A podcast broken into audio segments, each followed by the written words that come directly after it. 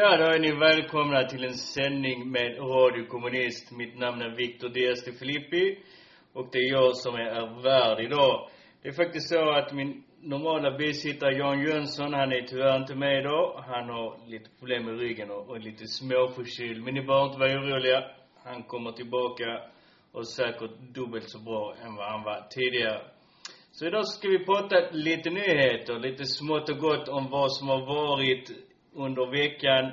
Men innan vi börjar så skulle jag vilja först meddela er att telefonnumret in till studion är 040 69 28 38 4 eller om ni vill 040 692 83 84 så som Jan brukar säga. Eh, som sagt, idag ska vi prata lite, eller jag ska prata. Jag är inte, tyvärr tillhör inte nobiliteten så det är bara jag, det är inte vi då. Eh, så jag ska prata lite smått och gott om olika saker. Och det jag tänkte faktiskt börja med idag, det är just om LAS. Som ni känner till så har vi här på Radio Kommunist tagit upp LAS-temat en hel del gånger. Och det är ett rätt intressant tema, men i alla fall så har man nu haft ett, ett eh, en form av pressträff. Man hade den nu i torsdags. Där var både arbetsmarknadsministern, Eva Nordmark, och eh, talesperson från Centerpartiet som heter Martin Ådahl. Och jag har för mig att han var med också och förhandlade fram det här eh, LAS, eh, om det var LAS-förslaget eller om det var hela den där överenskommelsen med, med, med vad heter Socialdemokraterna. Jag tror faktiskt det var hela överenskommelsen med Socialdemokraterna som faktiskt var med och förhandlade fram.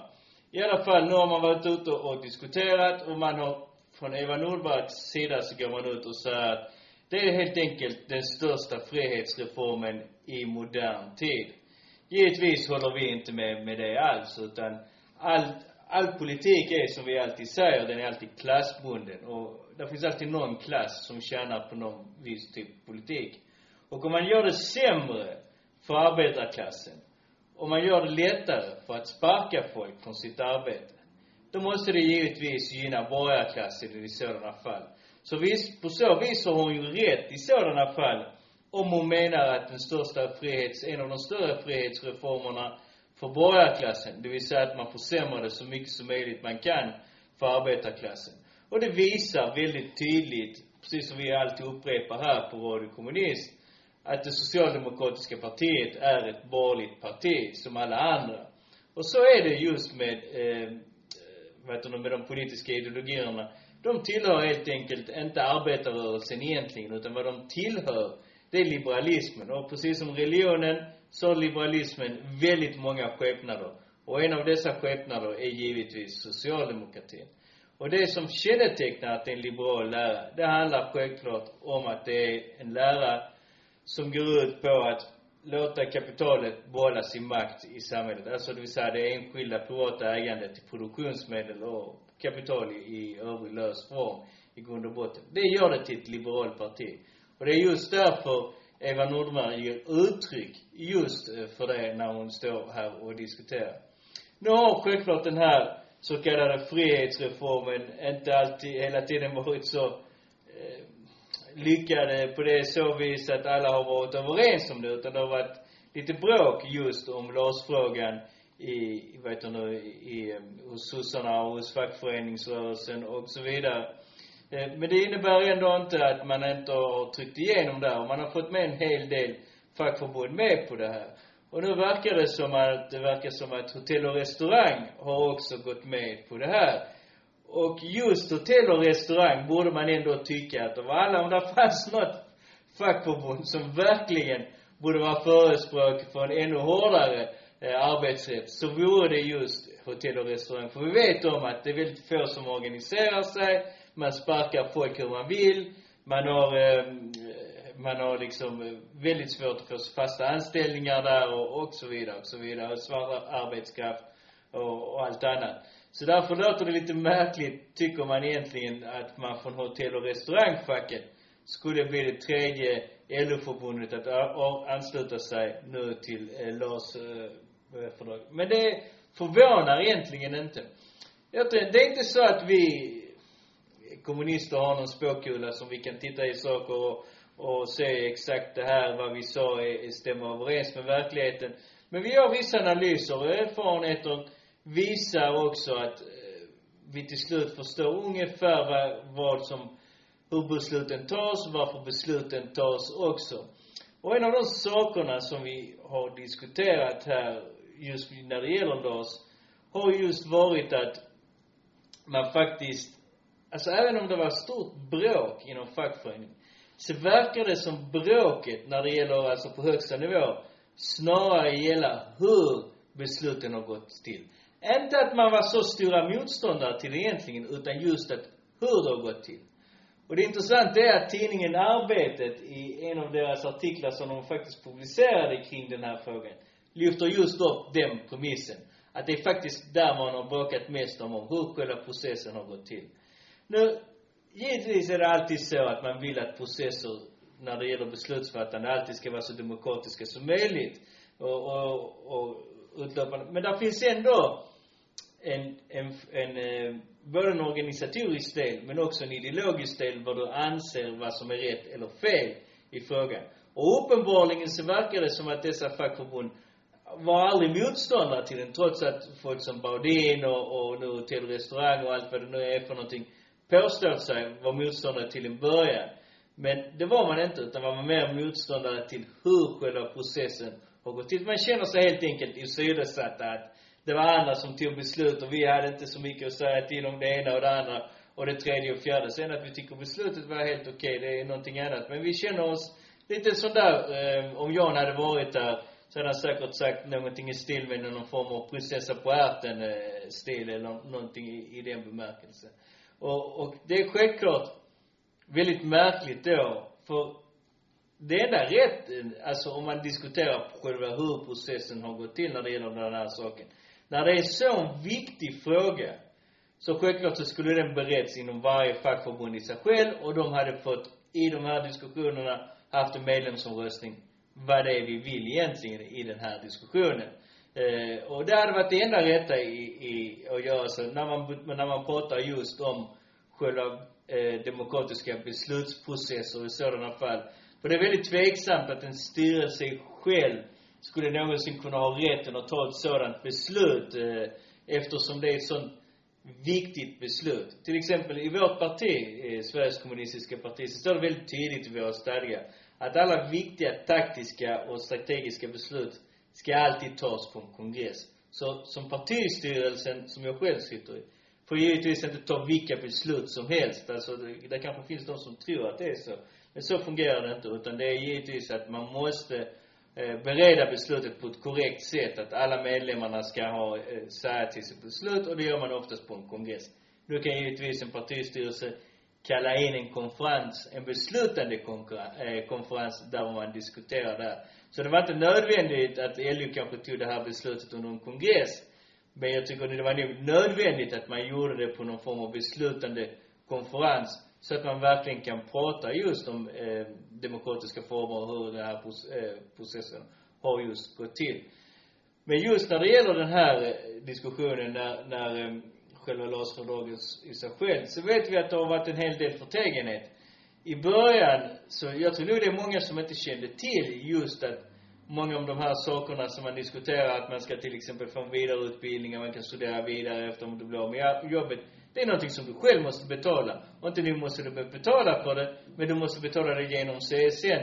Och då har man gjort så att man ska höja, alltså återbetalningspremien på grund av dessa saker. Så i grund och botten så står företagen skadeståndslösa i det. De enda företagen däremot, som, inte alla givetvis, men en del av dem, som eh, kan sättas en liten hårdare press på, det är just de allra minsta. För vad som sker ändå i alla de flesta, jag tror de flesta som har arbetat någonstans känner till det här ju att om du arbetar i ett större företag så har du oftast en vidareutbildning på just ditt företag. Ett mindre företag kanske inte har det. Så när de säger att vi har, man ska vidareutbilda folk mer på de större företagen, ja men det är någonting som man redan gör i, i grund och botten. Så allt vad du har gjort, det är att man gör så att det blir lättare att sparka folk. De mindre, absolut minsta företagen kanske måste dra upp någon typ av handlingsplan eller någonting i den stilen. Eh, det får man vi se ju i, i hur det blir med det i framtiden. Men vad som är tydligt, det är just att det är en försämring för arbetarklassen. Just genom att man sparkar folk på ett mycket enklare sätt.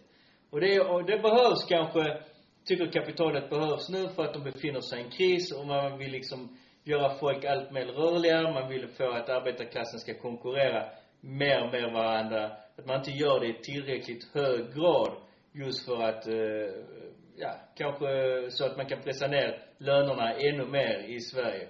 För det är det egentligen det handlar om. Det handlar inte om någonting annat. Det handlar inte om att företagen får ökad flexibilitet och ökad förutsägbarhet samtidigt som alla arbetare i Sverige får nu helt andra möjligheter att ställa om, vidareutbilda sig och utvecklas genom ett helt arbetsliv. Som Eva Nordmark, eh, jag citerar på henne från den pressträffen i torsdags eftermiddag. Jag menar, ökad flexibilitet betyder enbart att man kan sparka folk. Och förutsägbarheten borde på något sätt minska i den bemärkelsen att du, om du kan sparka när du vill, eh, så har du mindre förutsägbarhet vem du har på din arbetsplats i grund och botten. Men det här med att alltid vilja försämra LAS, det är någonting som man har gjort i praktiken ända som man har instiftat LAS. Att eh, borgerligheten har alltid försökt att göra det här, försöka försvaga den kontinuerligt just på grund av att man ska kunna sparka folk. Och man har alltid använt det uttrycket med ökad flexibilitet och allt vad det nu och, ja, vi vill ha bäst person på plats och eftersom en annan får vara kvar, eftersom de fick turordningsregler och allt vad det nu än är så, så liksom, eh, blir det väldigt svårt. Men det är ju inte så att det är så här det funkar, att det handlar om de här sakerna. Utan för det faktum är att det är faktiskt rätt enkelt att sparka folk i Sverige. Eh, man, eh, man säger helt enkelt, man säger att det inte finns tillräckligt mycket arbetsuppgifter i grund och botten. Du kan alltid oftast köpa ut någon och annat. Så det har aldrig varit komplicerat egentligen att sparka folk. Eh, tvärtom så, just genom att göra det här på det här viset, att man gör det enklare, det kommer bara innebära att folk som är obekväma, man kan sparka dem mycket enklare helt enkelt. Man kan göra av sig folk mycket enklare, så man helt enkelt slipper att betala kanske ett skadestånd eller vad det nu än är för någonting, just i, i de här situationerna, eller ett avgångsvederlag. Ja, nej, men vi får sparka hur vi vill, så vi skiter i det liksom. Så, så enkelt är det. Så att det här är ju, på så vis är det en stor frihetsreform när det gäller för kapitalet. Det är det knappast då för arbetarklassen. Så att eh, vi måste ju se till att helt enkelt kämpa mot sådana här förslag. För det verkar precis lite som folk tror att saker har tillkommit av sig själv. De existerade för 10 000 år sedan och Lans existerade för 10 000. Det var alltså ingen som kämpade för det. Och inte nog med att de kämpade för det, de, vad man ville, vad man skulle utveckla i olika saker. Men idag verkar det, så känns det emellanåt, som arbetarklassen i vissa länder har blivit så passiviserade att man inte orkar liksom kämpa. Man, man säger att, äh jag har inte tid. Vadå du har inte tid? Du sitter och tittar på en massa tv-serier varje dag. Så du har alltså inte tid att gå på ett fackligt möte en gång varannan månad eller någonting i den stilen. Så du har inte tid alltså. Tvärtom har vi aldrig haft så mycket tid egentligen i grund och botten vad vi har haft nu de sista 30 åren. Och det handlar, det handlar mycket om att eh, vi jobbar ju åtta timmar om dagen. Vi jobbar inte liksom tolv timmar om dagen längre som vi gjorde en gång i tiden och, och till och med mer än så. Emellanåt att vi inte jobbade fem dagar utan vi jobbade sex, ibland till och med sju. Så att vi har mycket mer tid idag Så därför, vad som det handlar om, det är att vi måste ta ett mycket större ansvar när det gäller just de här sakerna. Vi kan inte sitta stilla och hoppas på att det är någon annan i grund och botten som ska göra de här sakerna.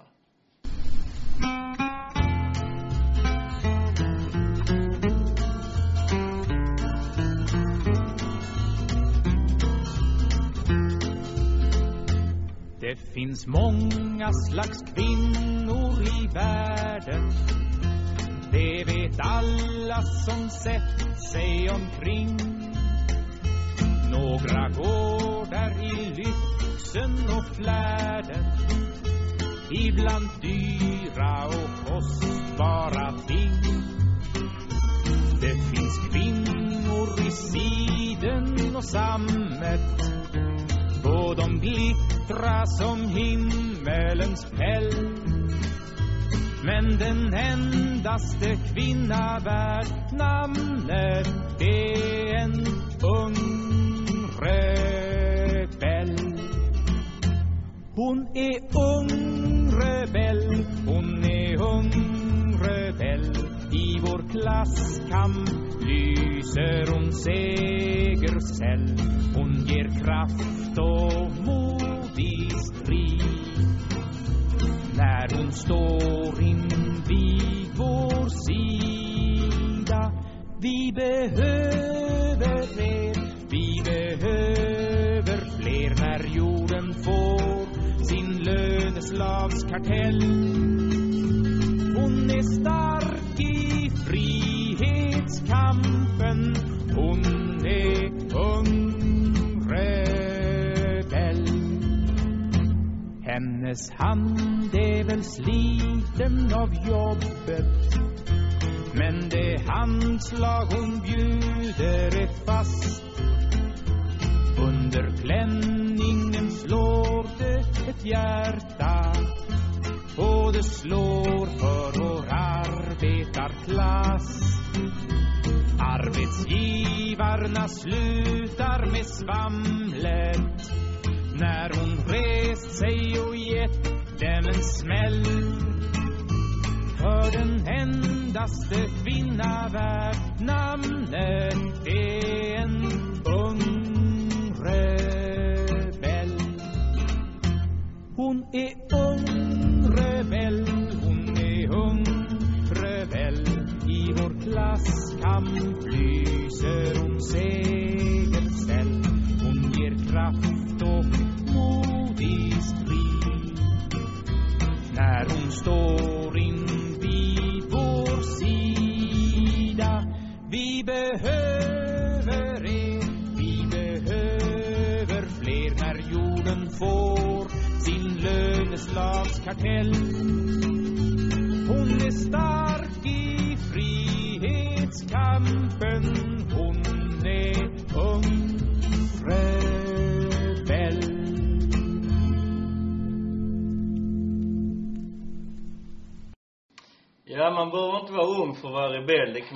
vilken ålder som helst.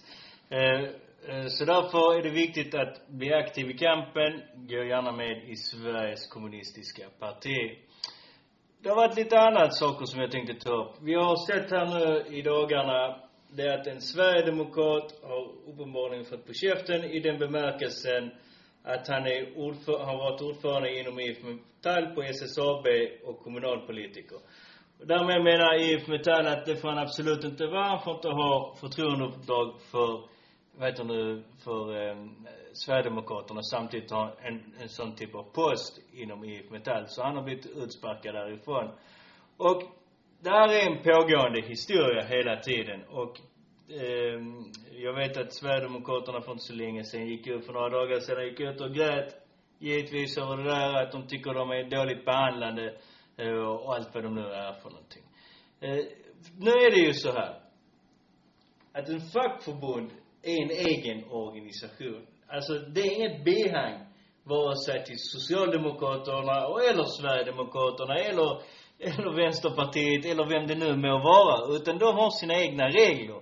Och bara för vi har föreningsfrihet i Sverige så betyder det inte att vi har föreningsfrihet i den bemärkelsen att oavsett vem det är så kan du bli medlemmar oavsett vilka åsikter jag har. Till exempel.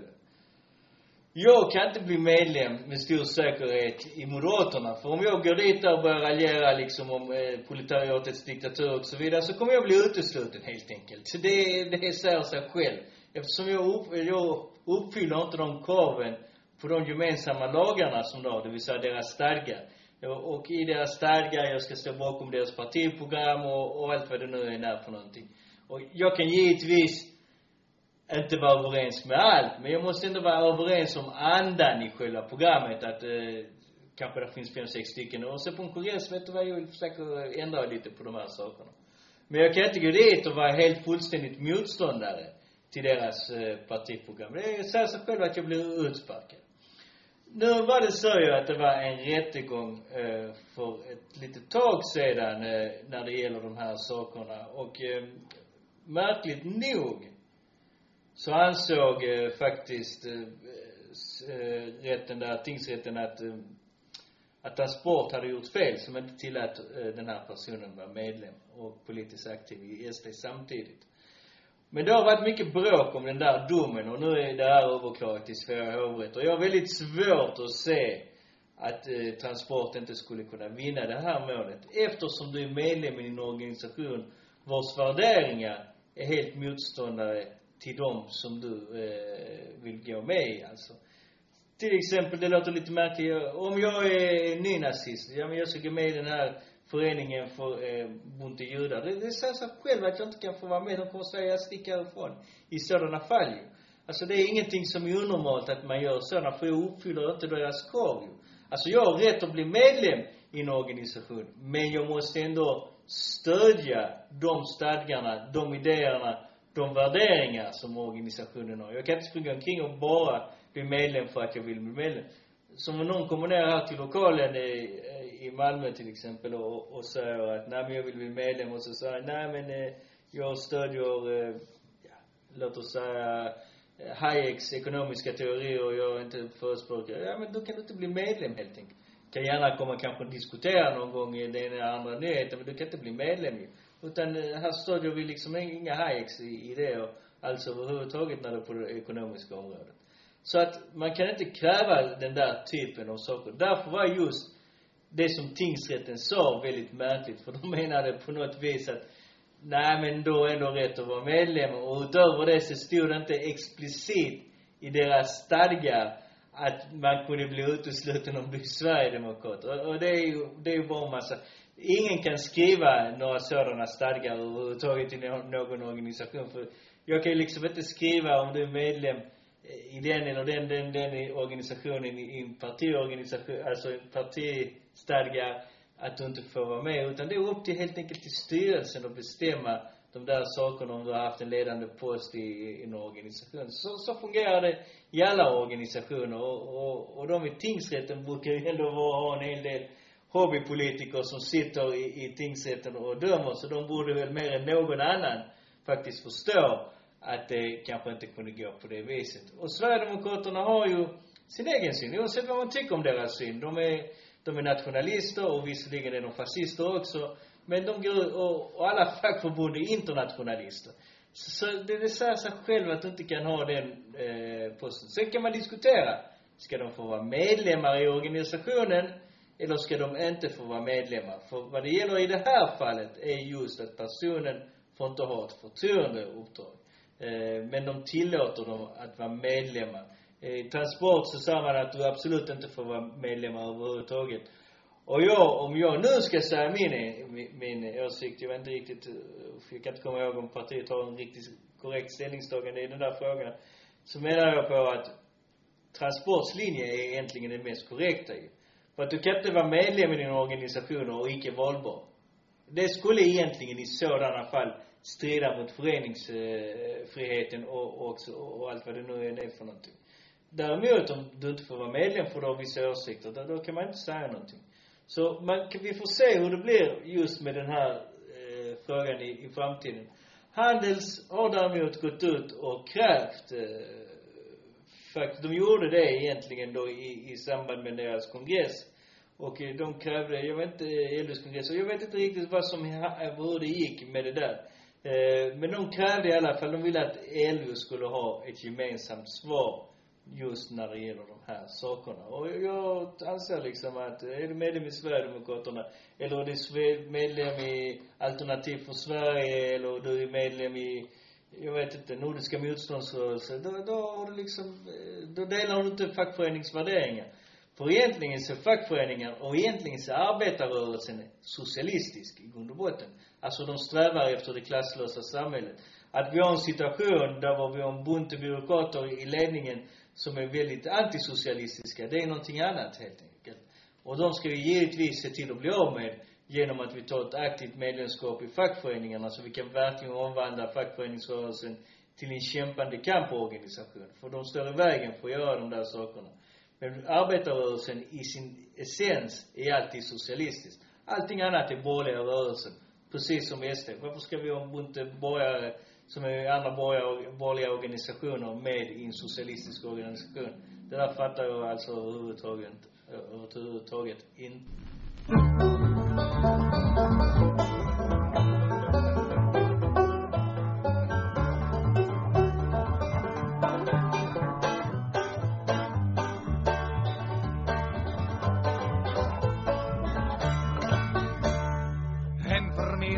En dag jag träffar på. Och han sa följ med ett jobb det ska du få. Bara några dollar kostar avgiften. Resan fri och stadigt jobb det har du sen. Räkna noga, räkna hörena Resten finns hos profitörerna. Räkna noga och gå in på ett café kanske smörgås med. Jag for dit och slet mig blå och sov i en barack. Maten smakar pyton i en röd myrstack Sju dagar slet jag sen sa chefen hej och tack. Du får sparken, stick nu med ditt pick och pack. Räkna noga, räkna hörena Resten finns hos profitörerna.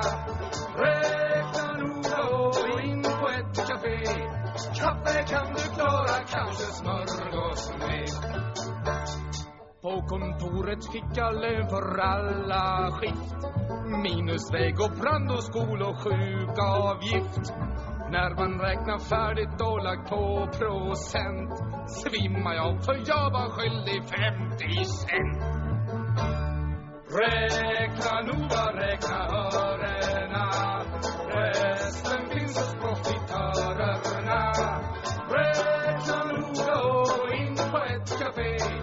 Kaffe kan du klara, kanske smörgås med. Jag gick hem på ben som blev allt skralare. Men i staden hörde jag en talare. Och han sa att arbetarna handlat fel. Om de håller ihop så får de ut sin del. Räkna noga, räkna örena Rösten finns hos profitörerna. Räkna noga och gå in på ett café. Kaffe kan du klara, kanske smörgås med. Och han sa kom med, vi har ett starkt förbund. Vilka vill bli medlemmar i denna stund? Hit med medlemskortet genast ropar jag Sammanhållning är precis vad jag vill ha. Räkna noga proletärerna Vi kan ordna upp affärerna. Sluter samman nu i obrukbara led Med en kaffe klarar vi när ni gått med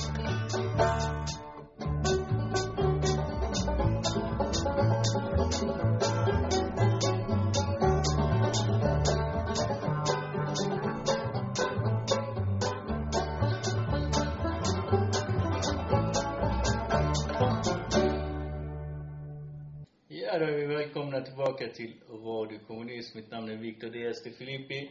Vill ni vara med på programmet så ringer ni in på 040 692 83 84. Eh, vi har pratat lite om fackföreningarna och LAS. Vi ska fortsätta och ja, det är väl inte samma ämne men det går in lite på varandra. Och det handlar om arbetsförmedlingen. Vi skulle, eh, för programmet så hann vi inte prata faktiskt om arbetsförmedling men eh, vi skulle göra det för att det var ju så att det var en hög chef på arbetsförmedlingen som slutade och hon gick ut och deklarerade liksom att privata jobbcoacher kan inte hjälpa alla som man vill få det till. Och eh, det var inte bara det hon kritiserade. Hon kritiserade faktiskt flera andra saker, även om jag tror att de flesta just mer fokuserade på den här saken. Och, och det säger sig själv ju att vi har haft det här systemet med privata jobbcoacher väldigt länge och vi har ändå väldigt hög arbetslöshet. Vi hade ett ännu värre system, eller ett liknande system som man hade för några år sedan som infördes under Fredrik Reinfeldt-perioden där man då skulle ha jobbcoacher och allt möjligt och sen skulle man sitta där och sjunga Imse Vimse Spindel och allt vad det nu var för någonting. Någon form av, eh, vad ska man säga, vuxendagis som man kallade det. Och där finns de som tror att på något vis att det här har avskaffats. Men det har aldrig avskaffats egentligen, utan finns fortfarande kvar. Eh, kanske inte i den mest extrema eh, verkning som det var under den här perioden där man hade astrologer och allt möjligt som skulle gå in och, och spåkärringar och vad det nu var för någonting som skulle vara där och, och och fixa ett jobb och, och, och sådana här saker. Men själva systemet i sig själv finns redan kvar. Det är hur många som helst som kan berätta för er som är arbetslösa, som mer eller mindre sitter på ett vuxendagis. Fast man gör det hemifrån eh, de mesta gångerna och de ringer upp en så fick, får du vara uppkopplad och sen ska du söka upp, sen ska de kolla dig. Eh, och allt vad det nu är för någonting. Vad man nu har gjort istället det är just att man har privatiserat arbetsförmedlingen. Och arbetsförmedlingen är just en sån där grej under, inom kapitalismen, eh, som döden till exempel. Folk kommer alltid dö här, så därför kommer vi ha eh, begravningsentreprenörer. Och en annan sak som alltid kommer ske, eh, och det kommer ske under socialismen givetvis också. Men en annan sak som sker under kapitalismen, det är just att folk alltid är arbetslösa. Och därför finns det väldigt mycket att tjäna på just eh, en privatisering av arbetsförmedlingen. Och, och, och man tycker liksom att det här är en bra idé, vi gör det privat och så på något vis så ska det här lösa problemen med arbetslösheten.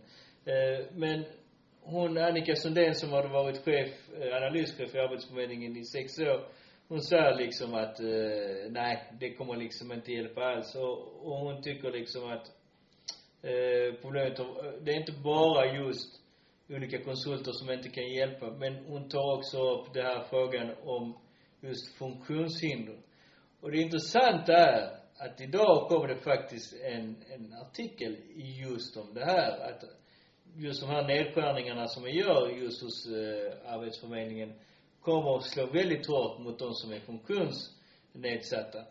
Eh, och eh, det gick väldigt fort för att den där sanningen skulle slå, slå igenom. Men det är saker som vi också har tagit upp också här på Radio Kommunist att eh, man har, man helt enkelt kommer att dra ner arbetsförmedlingen och de pengarna som kommer gå så kommer du får 100 miljoner för att du ska ha hand om ett visst antal människor som är arbetslösa så kommer säkerligen 50 av dem gå till profit helt enkelt och så får de dela på de andra 100 när de egentligen kanske skulle behövt 200 i, i, i grund och botten. Men just de här människorna som är funktionshindrade kommer att ha störst problem för att man har också gjort en omstrukturering när det gäller arbetsförmedlingen. Just att man ska digitalisera allting. Och, och för er som har varit arbetslösa tag, ni har faktiskt märkt det, och precis som jag berättade, de jobbcoacherna jobbar ungefär rätt mycket så också, att allting ska eh, digitaliseras. Och just den här gruppen, men det är inte bara den gruppen, det är andra människor också som har liksom svårt att navigera, navigera sig med datorer och så vidare. Och, och de menar på att de får inte hjälp och, och det kommer säkert bli svårt med de som eh, vet du nu, har kommit hit till Sverige rätt nyligen som inte kan hantera ett språk så bra och kommer kanske från en region som, ja, där finns liksom ingen eh, Ehm, översättning just på de här sidorna hur man ska navigera sig. Ehm, kanske kommer från en region som är eftersatt rent tekniskt också, har ingen kunskap hur man använder sig av de här eh, sakerna. Så att vi kan ju, vi kan ju göra så här eh, kamrater att vi tar den här eh, om arbetsförmedlingen, historien och eh, vi lägger den åt sidan för jag har rätt så stark känsla att vi kommer faktiskt återgå till den diskussionen. Och det skulle inte förvåna mig att det kommer gå rätt så fort så att vi kommer återgå till den igen och, och diskutera både om korruption och annat när det gäller just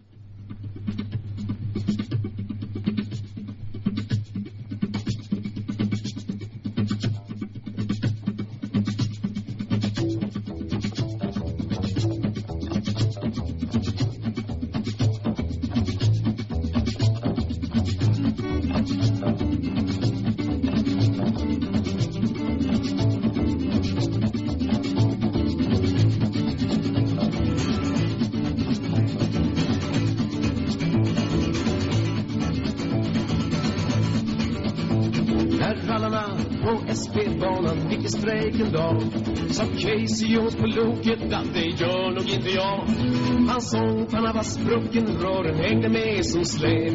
Det mesta där på loket var som Casey bara skräp. Casey Jones, han tuffar med sin skrothög Casey Jones, han tuffar natt och dag. Casey Jones, han får nog en medalj. Han För det han var så trogen mot sitt järnvägsföretag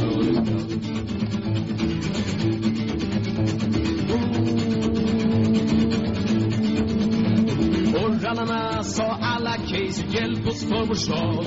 Men Casey svarar bara spik och kysste mig där bak. Då la en bunt sillar mitt i vägen för hans tåg. Och Casey flög i floden och blev bara till en båge.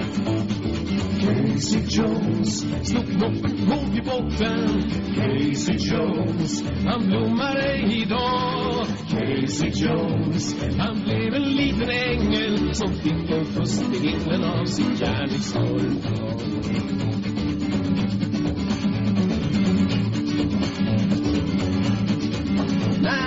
Casey kom till himlen och kom fram till Sankt Per Så sa jag är Casey Jones, det vet vem jag är. Då svarade Sankt Per så här, då passar du precis. Din ängel har slutat spela, det är strejk i paradis Casey Jones, han fick ett jobb i himlen. Casey Jones, han spelar natt och dag. Casey Jones fick silvervita vingar Just sådana som han hade hos sitt järnvägsföretag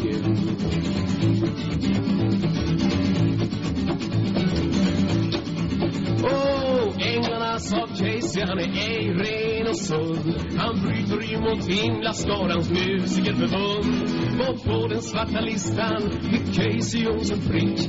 Och utför himlastegen for den dig Casey Jones, han flyr ut i henne Casey Jones, sa Satan sig goddag Casey Jones, med svavel till att bränna. Det är tacket för allt snacket hos ditt järnvägsföretag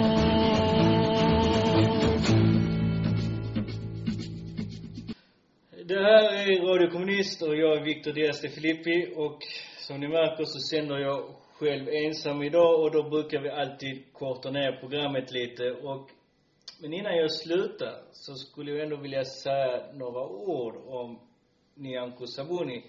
Alltså Sabuni, jag vet inte, jag önskar att varje borgerligt parti hade haft en partiordförande Sabuni. För det är precis som hon kan omöjligt göra någonting utan att bara liksom sabotera för hennes eget parti. Jag, jag förstår inte riktigt varför de överhuvudtaget inte har gjort sig av med henne. Men det är ändå rätt glädjande att de inte har gjort. Och det hade varit fantastiskt om de hade haft en sådan version hos Sverigedemokraterna och allt annat. Och ännu bättre hade det varit om hela Svenskt Näringsliv hade varit besatt av sådana. För då hade folk kanske börjat inse att det där med socialismen, om vi låter de eh, idioterna ha hand om det så kanske vi borde ta över det och göra det mycket bättre i sådana fall.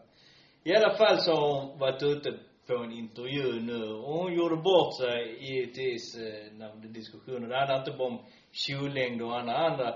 Utan vad det handlar i grund och botten, det handlar om den korruptionen som finns inom, vad heter nu, de, de politiska partierna som har väldigt, väldigt nära samarbete. Inte bara med friskolor, men med andra eh, saker också. Till exempel, vi har sett i Stockholm med, eh, vad heter hon, finansborgarrådet Irene Svenius. Eh, vi, men vi såg tidigare också när, eh, vad heter hon, eh, Filippa Reinfeldt hade hand om det och, och, och allt vad det nu var. Och hon gick direkt till eh, och började jobba med fri, vad heter det, privata vårdorganisationer eh, organisationer och så vidare. Och eh, Sveni, eh, Svenonius, hon, eh, hon, hon förbjöd granskning av upphandlingarna. Sen visade det sig att hennes man eh, hade hand om, köpte köpt upp någonting där också. Men så har det varit också med eh, Liberalerna. De har varit rätt bra kopplade till just till friskolorna eh, hela tiden. Men det är inte bara de. Sossarna har också varit uppkopplade till den och Miljöpartiet också uppenbarligen. Och det är, det är alla egentligen förespråkare för ha kvar det här friskolesystemet. Även om de låtsas som att man inte har varit, till exempel från socialdemokratiskt håll, framförallt har man eh, påstått liksom inga vinster i välfärden. Sen visade det sig att nej men det skulle ändå vara 8 procents vinst och ja, eh, alltså de flesta bolagen på börsen rent officiellt brukar ha en 8 procents vinst men där, där fanns andra saker inblandade i just de här grejerna.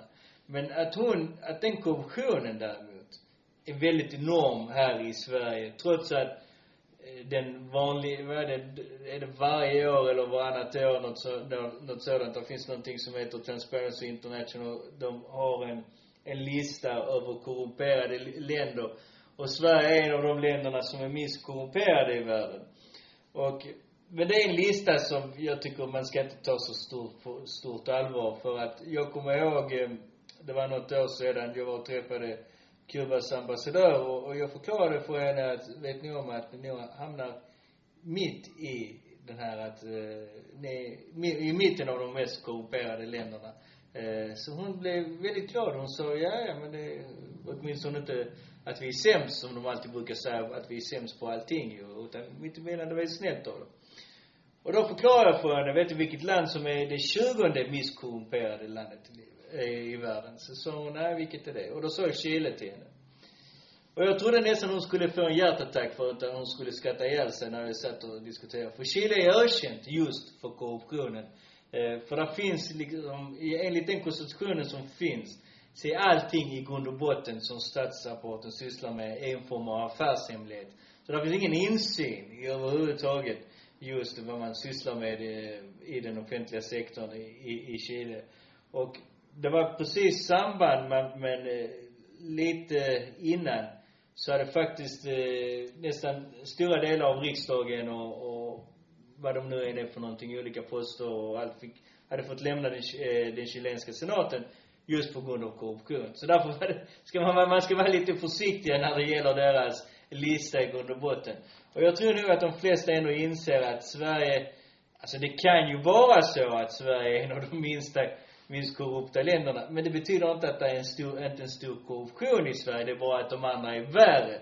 Så måste man se det. Och, och, och vi ser just det här med, i Stockholm med regionspolitiken där, eller det här med friskolorna och så vidare, så tror jag ändå de flesta av oss förstår ju att korruptionen är mycket, mycket långt mer utbredd än vad man egentligen påstår. Och det är just därför Sabuni också, i en faktiskt rätt så bra artikel eh, som fanns, eh, lite skriven av Elsa Alm på eh, tidningen Arbetet, eh, hon förklarar liksom att hon kan inte agera på ett annat vis för att hon är helt enkelt eh, uppköpt av lobbyisterna i, eh, av friskolan. Och, och det verkar sig att det har varit, hon har ju fått kritik, Sabuni, just av hennes kopplingar till det privata näringslivet, att hon är, mer eller mindre gör allting vad de säger till henne att de ska göra. Men nu är det så med alla borgerliga partier i grund och botten. Det finns ingen skillnad på sossarna eller, eh, eller Magdalena Andersson eller Sabuni eller vem det nu än är för någonting. Just när det gäller de här sakerna. De är precis lika korrupta allihopa. Vi, vi har ju precis pratat om LAS till exempel och privatiseringen av arbetsförmedlingen och, och så vidare. Så att, men det är ändå glädjande trots allt att se hur Sabuni, hur hon helt enkelt saboterar väldigt mycket för Liberalerna. Och förhoppningsvis åker de ut ur riksdagen i, till valet. Det innebär dock inte att situationen kommer att bli bättre i sig själv, utan det enda som kommer att göra situationen bättre, det är om ni som arbetarklass, i ditt första steg, tar den valsedeln där det står Sveriges kommunistiska parti på. Inte för att det kommer att lösa världens problem eller något sådant, utan för att det är en viljeyttring, en handling som säger att, vet du vad, jag vill någonting annat med Sverige. Jag vill att Sverige ska utvecklas på ett helt annat sätt än vad de andra påstår, eh, säger sig vilja göra. Den, därmed är det en viljehandling. Och Sverige, eh, Sveriges kommunistiska parti är det enda, kan man säga, oppositionspartiet som kommer att ställa upp i riksdagsvalet när det gäller eh, det här riksdagsvalet. För att alla andra är ju förespråkare för kapitalismen, medan vi inte är det. Och det är inte så att vi bara säger att vi inte är det, utan vi handlar utifrån den premissen också, att vi faktiskt inte är det. Och försöker förändra saker därigenom. Det är det ni ska göra först. Sen efter ni har gjort det så ska ni givetvis ta ett medlemskap i Sveriges kommunistiska parti. Med det så säger jag tack och jag och ha en trevlig helg. Framåt kamrater, till uppror manar vår röda fana, vår röda fana. Framåt kamrater, till manar vår röda fana som segern ger. Röda fanan ska mot seger gå. Röda fanan den ska segern nå. Röda fanan ska mot seger gå. Leve socialismen, leve friheten. För alla utsugna stora skara ska röda fanan signalen vara. Och proletärer, stå upp och kämpa. Vår röda fana ska seger ge. Röda fanan ska mot seger gå. Röda fanan den ska seger nå. Röda fanan ska mot seger gå. Leve socialismen, leve friheten. Land till sjöss i gruvor och fabriker. Du som har hoppet som aldrig sviker. Och dig beredd för revoltens timma Vår röda fana ska seger ge. Röda fanan ska mot seger gå. Röda fanan den ska segern nå. Röda fanan ska mot seger gå. Leven socialisme, leven vrijheid!